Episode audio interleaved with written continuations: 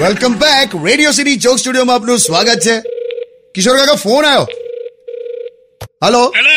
કિશોર કાકાજી હે? ઓહો પિંકેશ નો છે પિંકેશ અલા યાર મેં તમને સત્તર હજાર ચારસો ચુમ્માલીસ વાર કીધું પિંકેશ નહીં આ પિનાકીન બોલું છું પિંકેશ નામ તો કેવું લાગે હવે મોડે ચડી ગયું છે તું જો- શું થયું બોલ બસ જો રેડિયો સિટી સુપર સિંગર ના એકે એક contestant ને બેસ્ટ ઓફ લક હા પિંકી ગાય છે પિંકી તો પાછું પિંકી લાયા વચ્ચે એટલે સામાન્ય રીતે પૂછ્યું લાવે હા, એટલે એ ગાય છે પણ she is a bathroom singer હા ક્યાં વાત હે તો બોલાવ ને ક્યારેક લાઈવ સાંભળવું છે એ બાથરૂમ ની અંદર ગાતી હોય છે હા તો લાઈવ આપણે બહાર સાંભળીશું હું એમ જ સમજાવું છું એ ટોપિક જવા દો ને તમે કાકી ભાગ લેવાના છે કોમ્પિટિશનમાં ના ભાઈ મેં એને હાર્મોનિયમ આપ્યું હતું પછી મેં હાર્મોનિયમ પાછું લઈ લીધું અને વાંસળી આપી દીધી કેમ અલા ભાઈ હાર્મોનિયમની સાથે સાથે ગાવાનું ચાલુ કરી દેતી હતી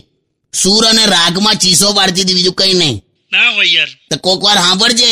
કાનમાં પાઇલ્સ થશે તને તો હવે શું વાંસળી વગાડે છે આ એમાં ગઈ ના શકાય ને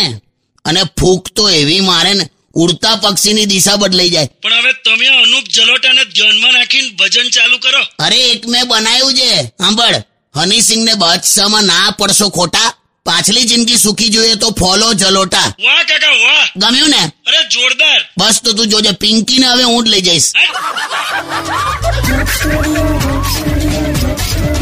Only on Radio